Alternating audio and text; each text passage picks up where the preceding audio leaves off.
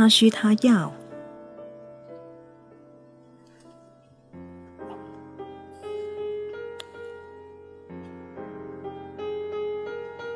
十三，如何让婚姻走出外遇的危机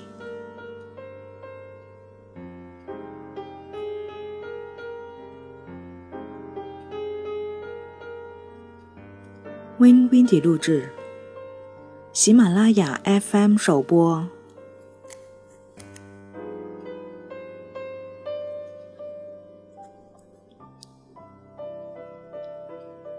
第四步，开始满足对方的需求。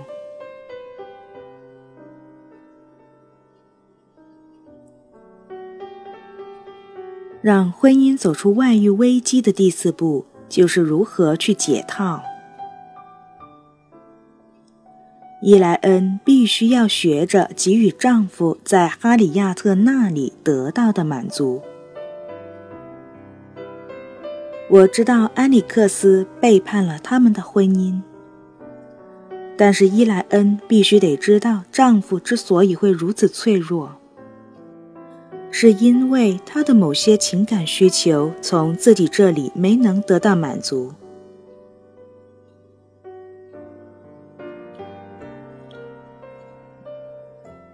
如果进展顺利的话，伊莱恩将能够满足安里克斯的性需求，并且开始参加他喜欢的活动。最好是她能够读一读有关电脑或程序设计方面的书，以便能更好地了解丈夫赚钱养家的能力如何。如果她能在家务方面给丈夫更多的支持，不再抱怨他赚钱不多或是家务事做得太少，那就再好不过了。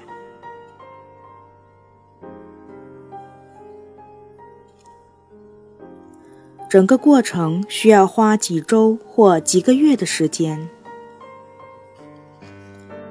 也许当初安里克斯对妻子没有表达出足够的爱意，使得他拒绝和他过性生活。另外，安里克斯还需要有人指点如何与伊莱恩沟通。不要简单的认定伊莱恩对他的电脑世界毫无兴趣。他应该学会如何谈论使他感兴趣的话题。伊莱恩极其需要安里克斯和哈里亚特谈话时所拥有的那种谈话效果。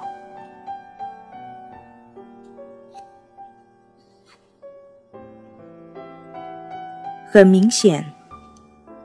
伊莱恩对丈夫的诚实、坦率已经彻底不抱希望。要想再次获得妻子的信任，安里克斯还有一段曲折而漫长的路要走。不过，他能走完的。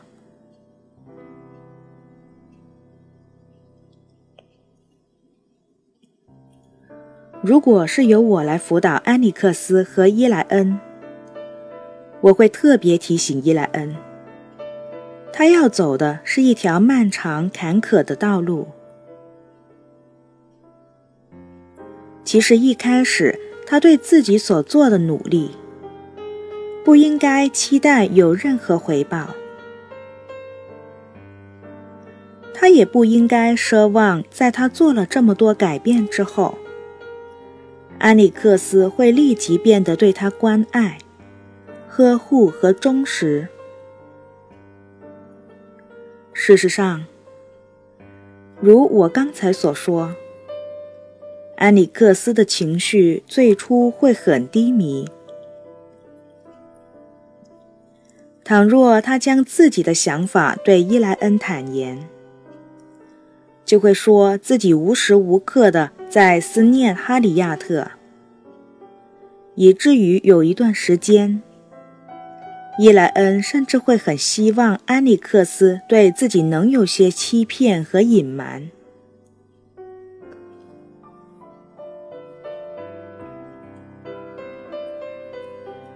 不管伊莱恩怎样去满足安利克斯的需求，他对哈里亚特的爱恋将会保持一段时间。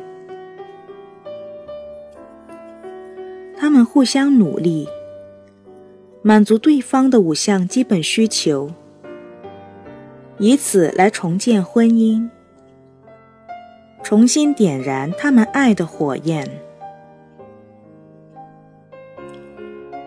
不过，他们所有的努力或许还不能够完全浇灭哈里亚特在安里克斯心中点燃的爱情之火。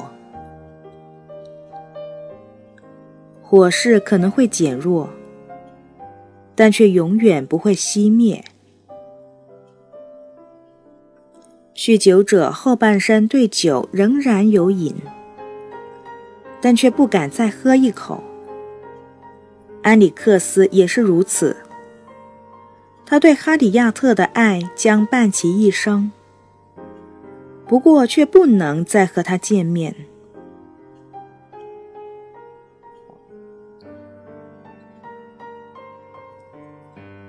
当我告诉妻子说她曾经出轨的丈夫将会一直对情人念念不忘时，他的典型反应常常会是某种绝望。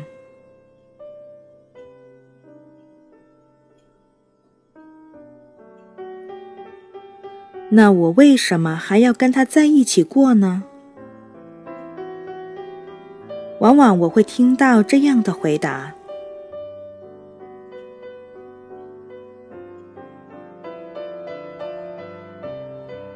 因为你还爱他，并且想从这些乱七八糟的事情当中走出来，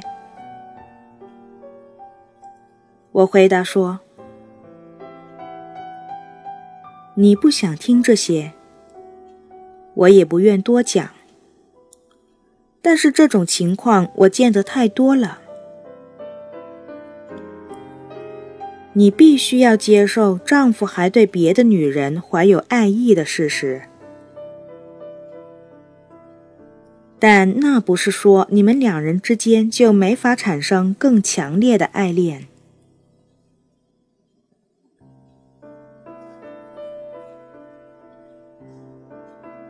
我发现，要让男人离开情人回到妻子身边。比让女人和情人分手更为困难。我不太清楚其中的原因。或许女人脚踏两只船，内心会不安，而男人则会做出调整，使自己感到自在。纵观历史。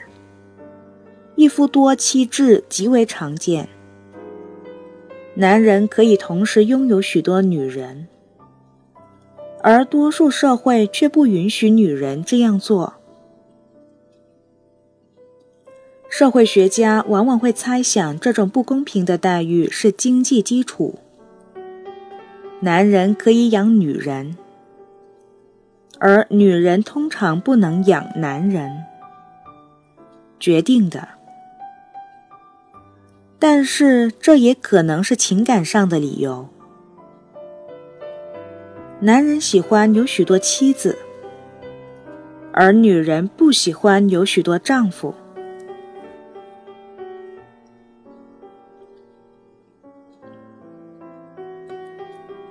当男人学会满足妻子的需求，赢得她的爱，使她离开情人，回到自己身边。他就没什么好担心的。经验告诉我，如果妻子能回到丈夫身边，而且发现所有的需求都能得到满足，他的情人就不再对他有任何吸引力。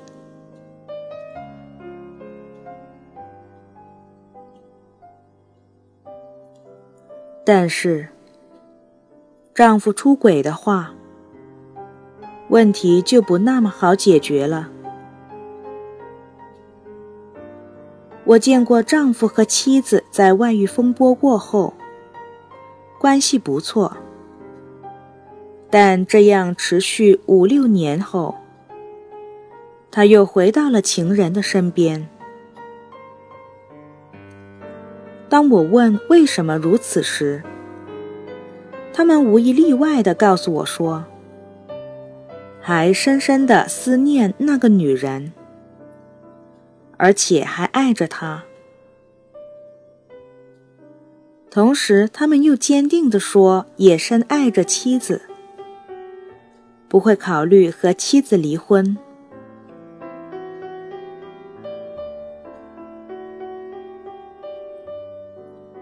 我相信他们所说的都是真实的，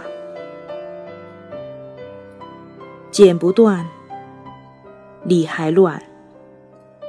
他此刻很是无助，想要所有可能得到的帮助，来离开情人，忠于妻子。